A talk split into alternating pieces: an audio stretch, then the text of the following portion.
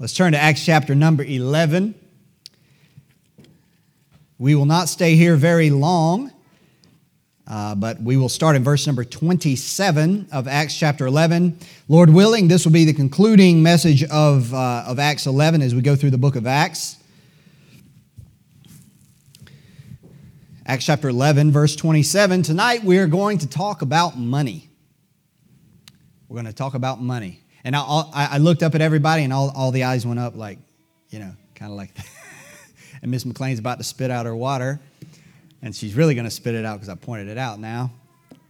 No, we're going to talk about money, but uh, at the end, it should not hurt too bad. I promise. This is not going to hurt too bad. Uh, but let's look at Acts chapter 11, verse number 27. The Bible says this In these days, and in these days came prophets from Jerusalem unto Antioch, and there stood up one of them named Agabus, and signified by the Spirit that there should be a great dearth throughout, throughout all the world, which came to pass in the days of Claudius Caesar. Then the disciples, every man according to his ability, determined to send relief unto the brethren which dwelt in Judea, which also they did, and sent it, by, sent it to the elders by the hands of Barnabas and Saul. Let's pray together. Lord, thank you for this evening. Thank you for those that are able to make it out tonight, and some, Lord, are listening in that were not able to come. I thank you for them as well. Lord, thank you for everyone that's here who has come with a heart ready to hear the word. And Lord, I pray that you would just uh, fill our cups, Lord, and give us those things that we need, that your spirit uh, would teach us and instruct us in your ways and the principles and precepts of your word. Lord, that we would respond to them aright. And uh, Lord, if there be any, any among us that do not know the Lord Jesus Christ, I pray that the grace of Christ would be just made perfectly evident before our eyes, even as we look at this subject. And uh, so, Lord, I just pray that you'd give me grace and help to be able to help your people here tonight. Lord, you know I don't have any ability except as you give uh, grace and help. And Lord, I pray that you'd also give the grace, your grace to those that hear that our time tonight would be profitable and edifying and strengthening and encouraging to us. So, Lord, we look to you. Our hearts are set and focused upon you and your truth. So we, we just we expect, uh, Lord, that you would you would help us and teach us. In Jesus' name we ask. Amen. Now, so there's uh, in verse number 27, there is a mention of a prophet, some prophets that came from Jerusalem to Antioch. And I, I won't go into the context of a, a, lot of these things here about Antioch, but just know that we're in, it's in Syria, and uh, this is the first basically Gentile church. And then in verse number 28, uh, these prophets come, and there stood up one of them named Agabus. Now, Agabus is this is not the only time that Agabus is mentioned, because in chapter 21, verse number 10, Agabus appears again uh, he's a prophet from Judea, and he is the one that, after Paul's third missionary journey, uh, he is the one that the Lord sends to Paul to warn him that if he goes to Jerusalem, which he is set and intent on doing, that, uh, that he will be bound and he will be uh, arrested and he will be, he will be jailed in Jerusalem. And of course, we, knew, we know that that actually did come to pass. And verse 28, the, this prophet Agabus, it says, He signified by the Spirit that there should be a great dearth throughout all the world, which came to pass in the days of Claudius Caesar. Now, what you have here is you have a, a, a historical note in the book of Acts. Now, you find this throughout, uh, throughout the, uh, the various uh, historical books in the Bible. Most notably, you see it in the book of Luke and in the book of Acts. For some reason, it seems the book that Luke was interested in the historical context of the things that he wrote. You think of Luke chapters 1 and 2, which talk about the birth of Christ. How many, how many secular details are mentioned? How many different provinces and governors and uh, the different time periods of Herod's reign and such are mentioned? That's by Luke, who's also the writer of Acts. But here, the Lord gives us a little historical note uh, just to remind us, you know, there's a, there's a great deal of spiritual truth that the Lord has given us in these things because of the, uh, because Acts was, you know, it's an example to us of the early church, but it occurred in a historical period of time. And that's not a, an insignificant thing for us to remember. Uh, the Emperor Claudius Caesar was a real Roman emperor. He reigned from uh, 41 to 54 uh, AD. And so he was a, a real historical person, just like all of these men and women were real historical people. And there was an actual uh, famine that occurred in the, the, in the area of Judea, a large scale famine uh, during his reign. And it's actually mentioned and covered by Josephus. I actually have a copy. How many of you, how many of you have read Josephus? Somebody raise your hand. Have you read the entirety of Josephus? Who can, what's that? You've read some of Josephus? Yes. Well, I have, a, I have a copy of the works of Josephus, and Josephus was a historian, a Jewish historian, but he actually mentions this famine. He actually mentions this famine. So uh, it's important that we understand that, uh, I've said this before, but it's important for us to remember that the, the truths of Scripture are grounded and rooted in historical facts. These are not myths that have been passed down uh, from uh, person to person by some oral tradition. No, these are scriptures written contemporaneously at the time in, in the historical context. And these kinds of verses remind us of that. So let's, let's keep going here. So there's a famine, a great dearth throughout all the world, which came to pass in the days of Claudius Caesar. So when this is written, when Luke is writing this, he's writing it in the past. He's writing it retrospectively, and he's saying that what Agabus said was going to happen, which, which was spoken at that time, Luke is writing and saying, that actually did happen. This famine lasted about three or four years, and it was an exceptionally bad famine. And, uh, and, so, and so Luke is reminding us that the prophet is only as good as his prophecy.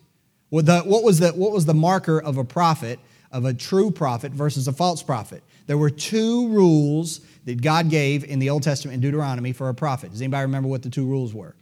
Anybody? Anybody want to venture out? What's it, what's one?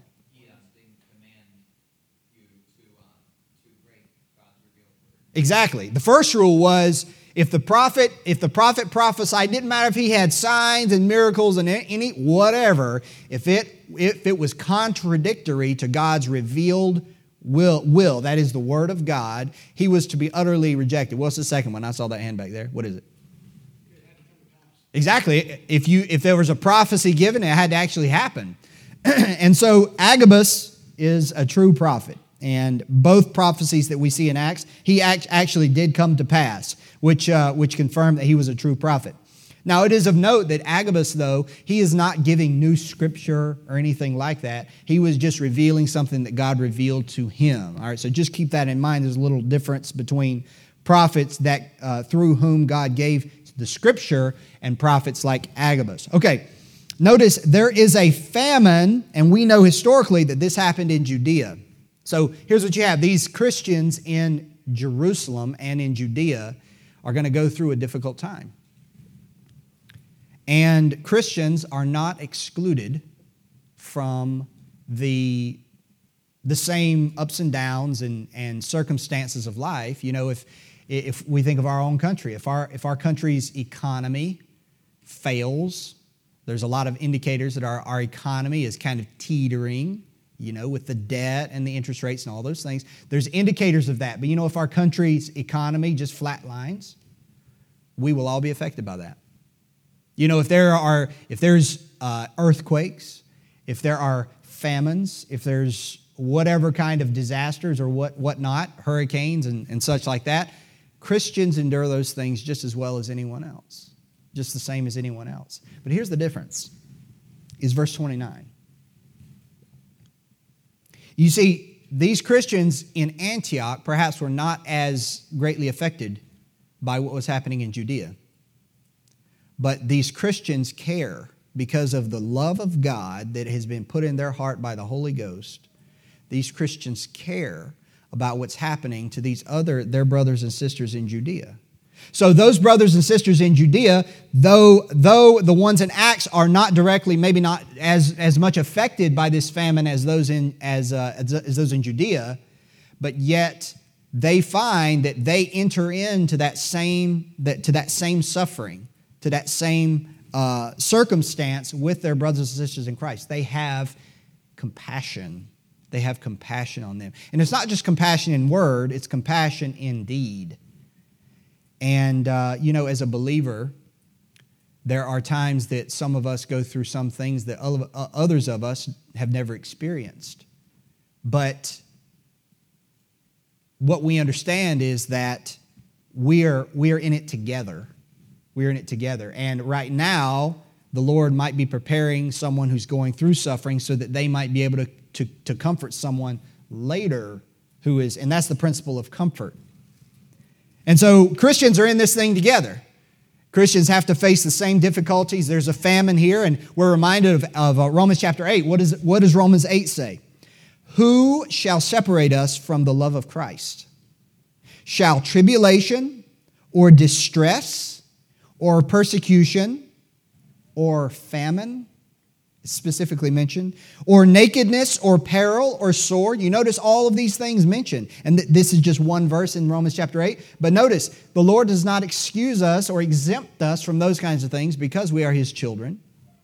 It is still going to be that Christians are going to be persecuted, which comes of man, men, but we also know that they're going to go through difficult things because of the natural fallen world in which we live, illnesses and things from the outside as well, like famine. And the Lord says, nothing, not famine or any other thing that, that would cause us to wonder about God's love toward us. None of that. He says it explicitly. None of that is a symbol or a token that God has, his, his heart toward us is any different than it was when things are well. That's why he says, Nothing shall separate us from love of Christ. And so we get down to verse number 29, which is what, what I want to talk about. Then the disciples, according, then the disciples, every man according to his ability, determined to send relief unto the brethren which dwelt in Judea. Now, what, what I call this is the first collection for the saints. So, what they've decided to do, this church in Antioch has decided to take up an offering and to send it to the, to the, to the church uh, the churches rather, in Judea in order to give them relief. In other words, they, would, they were not willing to stand by and see God's people, their brothers, their sisters in Christ, suffering and not actually reach out to help them. Now, I want to make something clear that this, that this collection was not a, was not a tip. This, this collection was not a tip uh, where we just drop a five or something like that. You'll see it in a minute. This, this was not a, you, you know, sometimes people pat themselves on the back and they think they've done some grand thing because they literally give, uh, you know, 120th of a percent of their salary to some organization and they say, well, I've done my good deed. But, but that's, that's not what we see here. These people were giving substantially. These people were giving sacrificially. And so they, they, but there's two principles I want you to see from here, from, from this, and then we're going to look at the second collection of the saints that, w- that is found uh, in Romans 15 and, and 1st and 2nd Corinthians.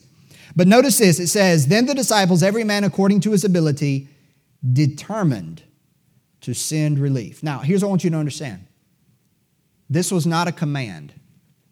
They're sending money to help these poor saints who are going through this famine, who are also being persecuted, we know. But this was done voluntarily. These people determined, they made a decision to do it. And, uh, and so that, that throws a whole, a whole different light on money. And this is, a, this is a principle we'll see again. But the second principle I want you to see is, is in verse 29 as well. It says, Every man according to his ability. Here's what I want you to understand from this Every person was not obligated or expected to give the same amount because the offering was made according to one's ability. You think of the widow's mite, right? Think of the widow's mite. And the Lord commended the widow's mite. We're talking, we're talking just pennies, what we would call pennies of an offering. And God, the Lord commended her because of her ability. Her ability. It was the comparison of how much she had versus how much she gave, rather than the absolute amount of how much she gave. In this case, not everyone was going to give the same because not everyone had the same ability. You know what? That's okay because you know what? When, and when we talk about money and we talk about giving, or even if we're not talking about money, this is not a comparison. This is not a race, It's not like we're comparing each other's financial statements to see who's spiritual. None of that. It's about you, it's about me and God, period. That's all it's about. It is about our heart to God. That's what it's all about. That's what we're going to see. Look at Romans. Um, uh, well, before we do that, I'm sorry, look at verse 30. Which also they did, so they took the money and sent it to the elders by the hands of Barnabas and Saul. Now, I want you to, I want to make a note here that, that as a church, we got to keep in mind. It's important for us to, uh, to, to recognize and understand that this money, which was given by the saints, was properly cared for, and that it arrived at its destination and was used for its intended purpose. So, you know what they did? They chose trustworthy people to deliver it. In other words, steps were taken to ensure that this, this money was handled and used honestly. That there was no opportunity, either for God or man, to misunderstand what the money was being used for. Now, how, what does that say about, about what, how our church should handle money? What does that say about, you know, you think about missions projects? You know, one, one thing about missions projects we got to keep in mind, you know, you, you see people advertise. Did you know, you, you all probably don't know this, but on our church's Facebook page, we, on a, at least on a weekly basis, we get people that are, um, that are contacting the church. They're, they're trying to find an, inroad uh, to, to give their kind of their spiel for why that they need support. Now, they don't come out and say, here, I need support, but some of them do. Some of them call right and say, hey, will you support the orphans that we're, you know, that we're, that we're, uh, that we're taking care of? And, you know, when you listen to the stories, the, the reality is the stories might all be true, but there's no way for us to know. There's no way for us to know. So, so the question is, oh, the, the question is not, well, is what they're saying true? Is what they're saying false? That's not the question at all. Is do we know that what they're saying is true or false? And is there some way that we can ensure that helping people like that is actually going to get to what it's used for? Because we know that not everybody's honest, not everybody's upright. And so, you know, there are people who are looking to, to take advantage of that. And we just, listen, in all of our policies, we have to make sure that whatever we decide to do, that it's done, that it's done honestly. It's done above board so that there can be no question or doubt as to as to what's what's being done with that money because really money is not everything money is one aspect but you know what often money is something that is is becomes a huge blot in, in a church ministry it can be a very very big problem that's why at the outset before we do anything with it we say this is what's going to happen everything's going to be honest Everything's going to be above board. There's going to be accountability so that there can be no question. Look at Romans 15. If you would, we're going to look at the second collection for the saints. So, this is the first collection of the saints, and really that's all that's mentioned. Paul and Barnabas uh, do deliver that. But then I want to look at the, the same principles they're expanded upon in Romans 15 and 1 Corinthians and 2 Corinthians. Look at verse number 25. The Bible says this Romans 15, verse 25. Now, this, this occurs much later in Paul's ministry. This is during, he's writing this during his third missionary journey. Remember, there were only, there were only three, and then there was his journey to Rome. So this is at the latter end of Paul's life, really. He says in verse number 25, But now I go unto Jerusalem to minister unto the saints. For it hath pleased them of Macedonia and Achaia to make, certain, make a certain contribution uh, for the poor saints which are at Jerusalem. So you can see this overlaps with what we're talking about tonight. Verse 27 It hath pleased them verily, and their debtors they are. For if the Gentiles have been made partakers of their spiritual things, their duty is also to minister unto them in carnal things. When therefore I have performed this and have sealed to them this fruit, I will come by you into Spain. Now, notice in verse number 26, it hath pleased them. Here you see that same principle voluntary. There was no shaming, there was no browbeating. It was, it was however it came about, these saints were like, you know, there's some, there's some of God's people in Judea who are going through a difficult famine, who, or in this case, probably not a famine, but some difficult financial problem. You know what? We need to do something. We don't need to just feel sorry, we need to actually act. And so it came up in their heart to help. It was voluntary. That's that, that's that principle you see here. This will not be the only time we see it. You also see the principle in verse 27. It says, it says in the middle of the verse, For if the Gentiles have been made partakers of their spiritual things, their duty is also to minister unto them in carnal things. So here's this principle it is repaying with temporal things, money, for spiritual things received. This is a principle in the New Testament repaying with temporal things for the spiritual things we have received. Now, when you look back at the Old Testament, what you see is the Lord ordained priests and Levites to take care of the temple, right? The priest, the priest did the, uh, the offerings and things, and the Levites took care of the basically the, the temple grounds, right? But did you know, did you remember that the priests and the Levites were supported by the tithes of the children of Israel. In other words, the priests and the Levites were performing what we might call a spiritual function service to the people of Israel. And because they were engaged in that, the Lord provided a way so that their temporal needs would be met. And so this principle, and listen, this is not only this is not only a, a thing that's found in the scripture. This is also found in other other religions as well. I noticed that when I when we were in Cambodia, that this this principle is also found, although it comes in a different form, I think. But but the the principle is there's a spiritual ministry and a and the temporal the temporal things are taken care of uh, as a repayment for the spiritual. Look at 1 Corinthians chapter 16. I'm not going to spend a lot of time here. I want to get to uh, 2 Corinthians, but 1 Corinthians chapter 16, verse 1.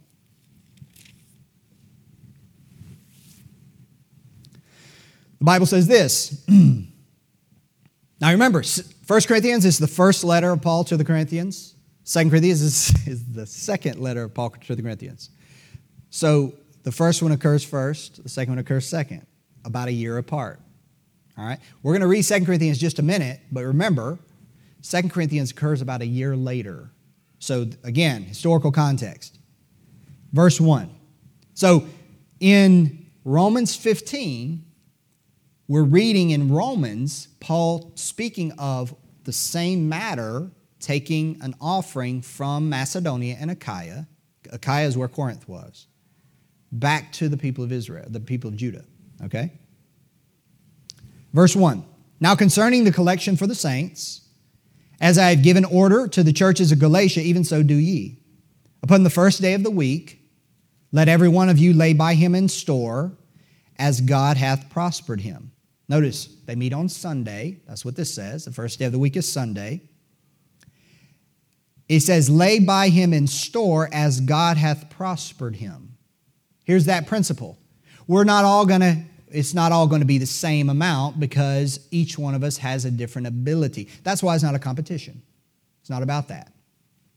There might be somebody in our church who makes $200,000 a year, and there might be somebody in our church that makes $40,000 a year. There might be some of, somebody in our church who doesn't have a job at all because they're in school or whatever the case might be. And so the amounts are going to be different. That's not the point. That's why that, that that's one thing I the in in Cambodia, one thing I, I have brought this up before, but one, one beef that a lot of Cambodians had was this idea that they used money to perform merit, you see. And, and the more money they had, the more merit you could, you could, you could, the more ceremonies you could pay for, the more merit you could att- obtain, right? That's, that's the idea. And so they would say, well, I don't have very much money, so I don't guess I have a lot of merit. So me and Bon, they would say. Well, but, but see, here in the scripture, it's not tied to how much money you have. Like, that's the Lord doesn't reckon it like that whatsoever. Whatsoever. The Lord is looking at our heart. And you know what? Whatever is in our heart is what comes out in our life. Right? So 1 Corinthians uh, 16 says, They laid by him in stores, God hath prospered him, that there be no gatherings when I come. Verse 3 And when I come, Paul says, Whomsoever ye shall approve by your letters, them will I send to bring your liberality unto Jerusalem. So Paul's gathering, he's, he's going around and, and he's saying, now you get, you get your money together to help these poor saints in Jerusalem. You get them together, and the church is like, all right, we want to do it. We have determined to do it. We want to help them. And so he said, you get it together, and then you pick somebody from your church to go and take this money. So what you have is you have Paul and Barnabas, and then you have, not Paul and, at this point, Barnabas is not with Paul, but you have Paul and his group and then you have representatives from these churches going, you know what, the, what what's going on here? Accountability. And they're delivering that money so that there's no question the amount, where it's going, who's, who's it being given to.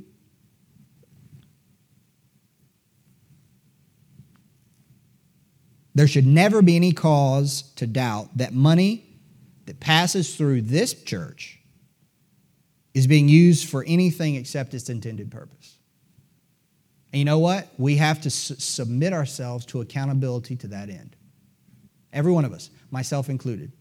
You know, uh, I don't know if anybody knows, but on, um, on our work day, I went, we went to the garage and we cleaned it out. We, can, we actually can park the, park the van in the garage now, and we don't have to climb out the passenger side.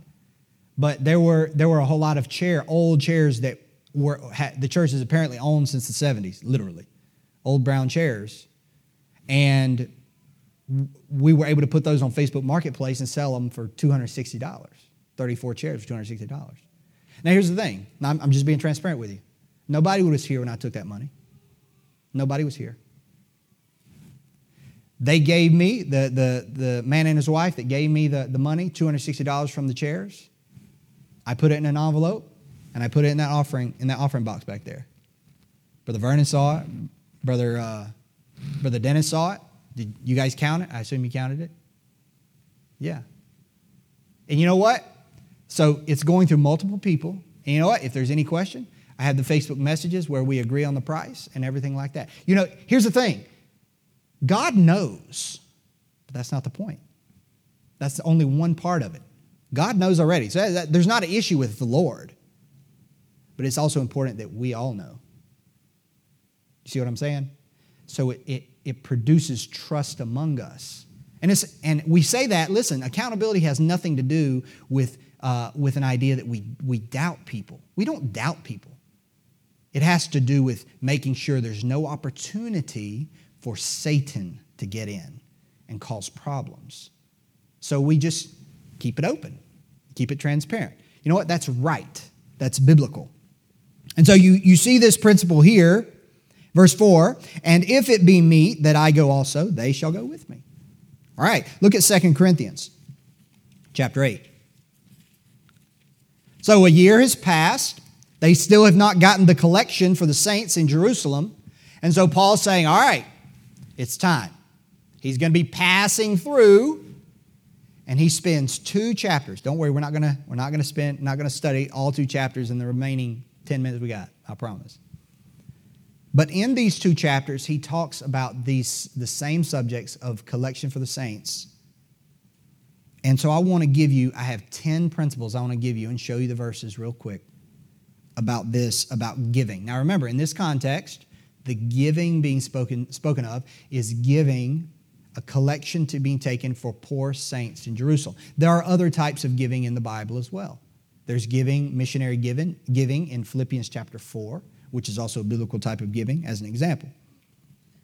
All right, look at chapter 2 Corinthians chapter 8, verse 2, or verse 1. Moreover, brethren, we do you to wit of the grace of God, that's what we talked about this morning, bestowed on the churches of Macedonia. How then, in a great trial of affliction, the abundance of their joy and their deep poverty abounded unto the riches of their liberality. For to their power I bear record, yea, and beyond their power they were willing of themselves. Here you have the churches of Macedonia are poor, right?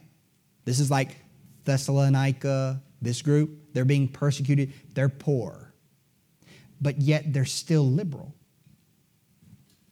They're poor, but they're still liberal. Again, that reminds us that liberality has nothing to do with what with the amount that you give in absolute terms.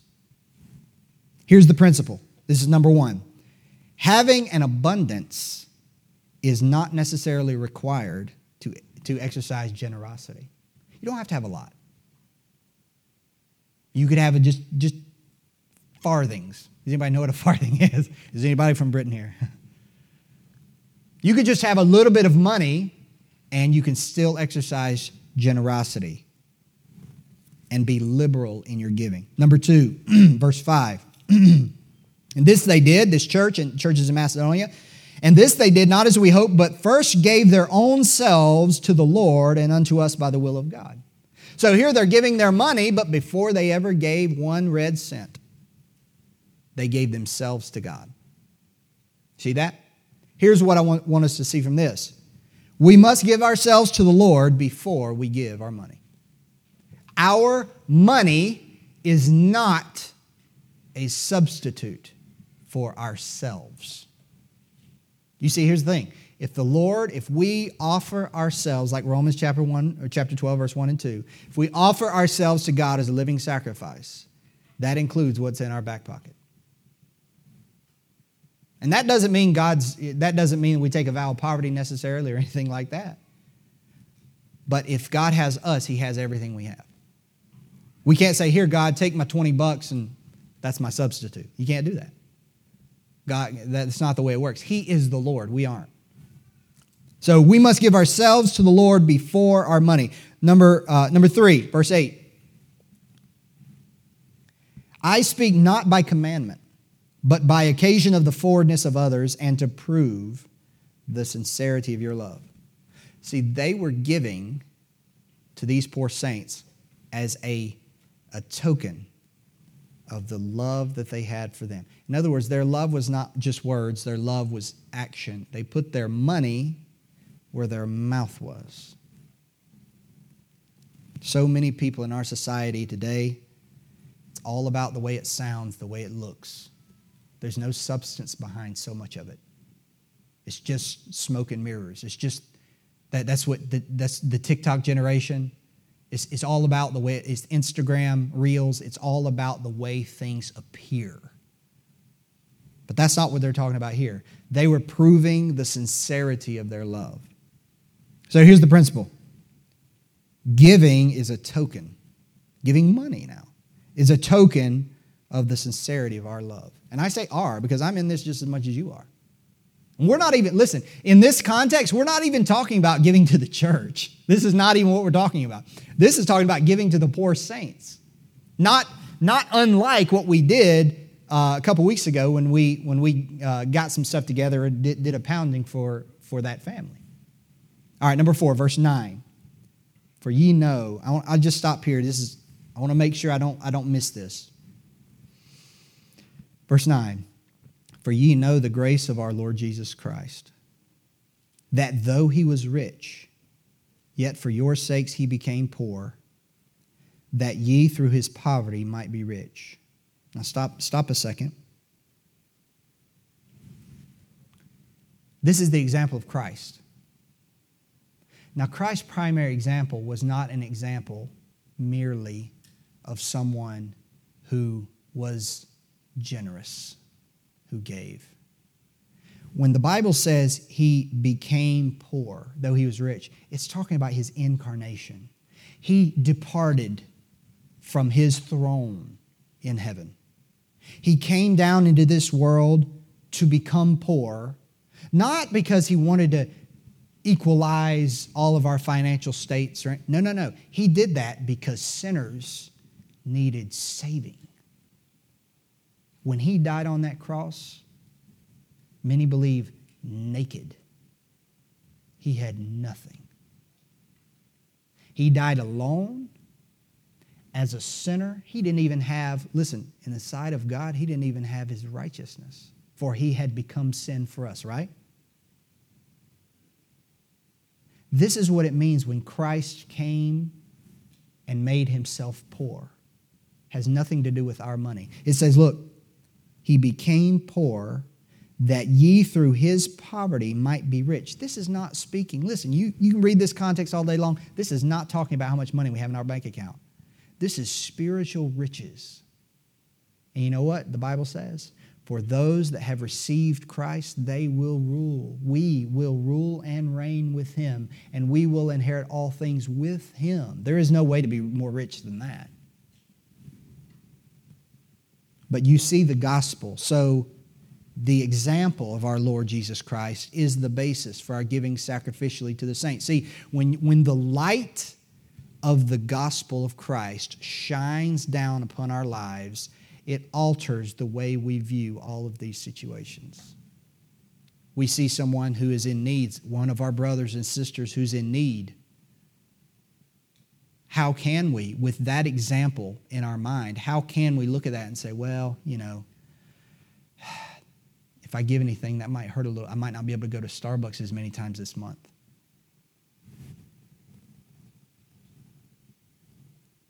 You see, the, the, the example of the Lord Jesus Christ and what he did for us, what he gave, he gave it all that we might be rich. How can we just, how, how, how can we look upon these things in the same way?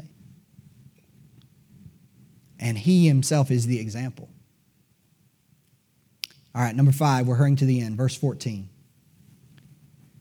But by inequality, that now at this time your abundance may be a supply for their want, that their abundance also may be a, a supply for your want, that there may be an equality. So these saints in uh, Macedonia and Achaia, they, they perhaps had an abundance. Perhaps, perhaps not. We saw that the ones in Macedonia did not actually have an abundance, but it, there are times when some of us have an abundance and others are, la- are lacking. You know what the Lord said? He says, I have blessed you so that you can voluntarily help these people that there might be inequality, because you know one day it's going to be flipped probably. In the abundance that we have, the abundance that they have, rather, we will be in need of. And so the Lord spreads his grace around, but he uses his people to do it and gives to those that need. The Lord blesses some in abundance that they might bless others who currently, at this moment, lack. All right, that's the, that's the principle. The Lord wants, you just say, spread his grace around. Number six, verse 21 says this providing for honest things, not only in the sight of the Lord, but also in the sight of men. That's what I was talking about earlier. Honesty must be evident both before God and man. And he mentions Titus here in verse 23. Titus was the one chosen. That's why they sent Titus, because they trusted and knew Titus and they knew he would be honest. And so they sent him with them. Number seven, verse, verse uh, chapter 9, verse 6. But this I say He which soweth sparingly shall reap also sparingly and he which soweth bountifully shall reap also bountifully. You know, if you have a garden and you, you had, you're planting tomatoes and you plant five tomato plants, you're going to get the yield of five tomato plants. If you plant 500 tomato plants, you're going to get the yield of 500 tomato plants, right? Here's the point.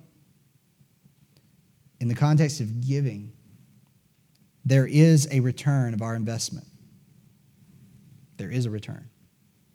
One day we're all going to stand before the Lord as believers, and He's going to examine our works, and He does not forget what we have done. You see, we're, we're sowing, we're sowing these things in God's sight. Not for men to see, for God to see. Verse number eight, verse seven. Every man, according as he purposeth in his heart, so let him give, not grudgingly or of necessity, for God loveth a cheerful giver. God expects us to give with joy, not reluctantly. Now, I'm going to go so far as to say this. I believe it would be better for you and for me to not give than to do it begrudgingly. Because remember, God is looking at our heart. Besides, we give begrudgingly. Whatever investment we make, whatever reward the Lord might give us from that, listen, it's all gone if our motive is wrong. It's gone, up in smoke, what we talked about this morning. God expects us to give with joy, not reluctantly. Number nine, we're almost finished. Verse 8. And God is able to make all the grace abound towards you, that, all, that ye, always having all sufficiency for, in all things, may abound to every good work. Here's the principle God will supply our needs, even when we expend our substance for his glory. God has taken upon himself to supply our needs. So, you know what that means? That means that our giving as a token of our love before God, in God's sight, with joy, is an act of faith.